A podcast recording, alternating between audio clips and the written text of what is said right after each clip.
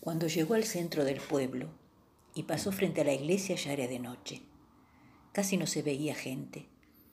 Dos muchachos y una chica permanecían parados en un ángulo de la plazoleta, en la zona más oscura.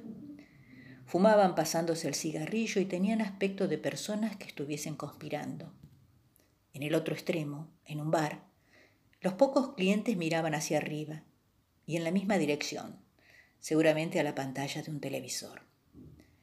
Ágata bajó hacia el lago, pero no por la calle central, que era el camino más directo y donde estaban los principales negocios.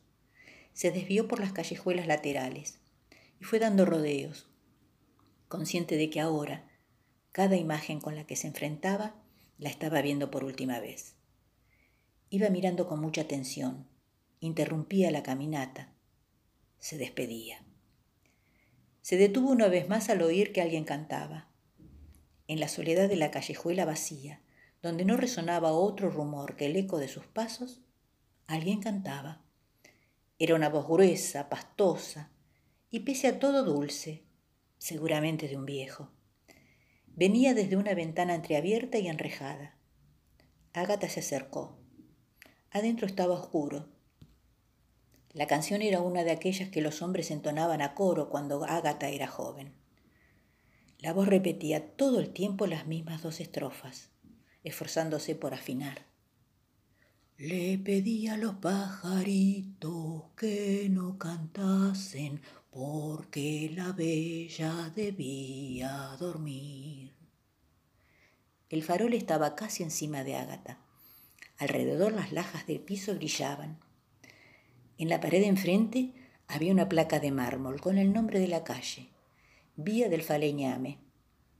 A continuación un balcón cargado de flores y un arco de piedra. Quedaba un espacio abierto que podía ser una plazoleta o un patio, con una fuente sin agua en el medio. Se quedó un rato parada ahí. Era como si estuviese robando. También era como si desde aquella casa, desde la oscuridad, cantaran para ella. Se sintió agradecida. Cuando se alejó, aquella voz seguía intentando se despidió también de la voz.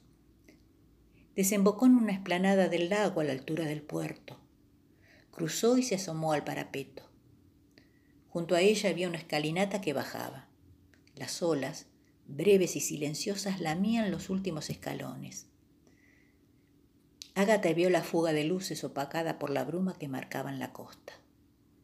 Vio una vez más un transbordador que llegaba y otro que se iba el perfil de las cumbres contra el cielo sin estrellas y cerró los ojos.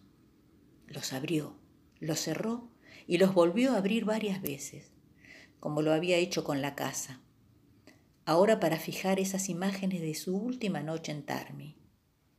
Y cuando creyó que las había apresado, se dedicó simplemente a contemplarlas.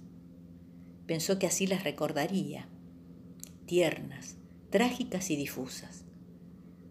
Nada más que un temblor sobre la línea incierta de la memoria. Apenas un temblor.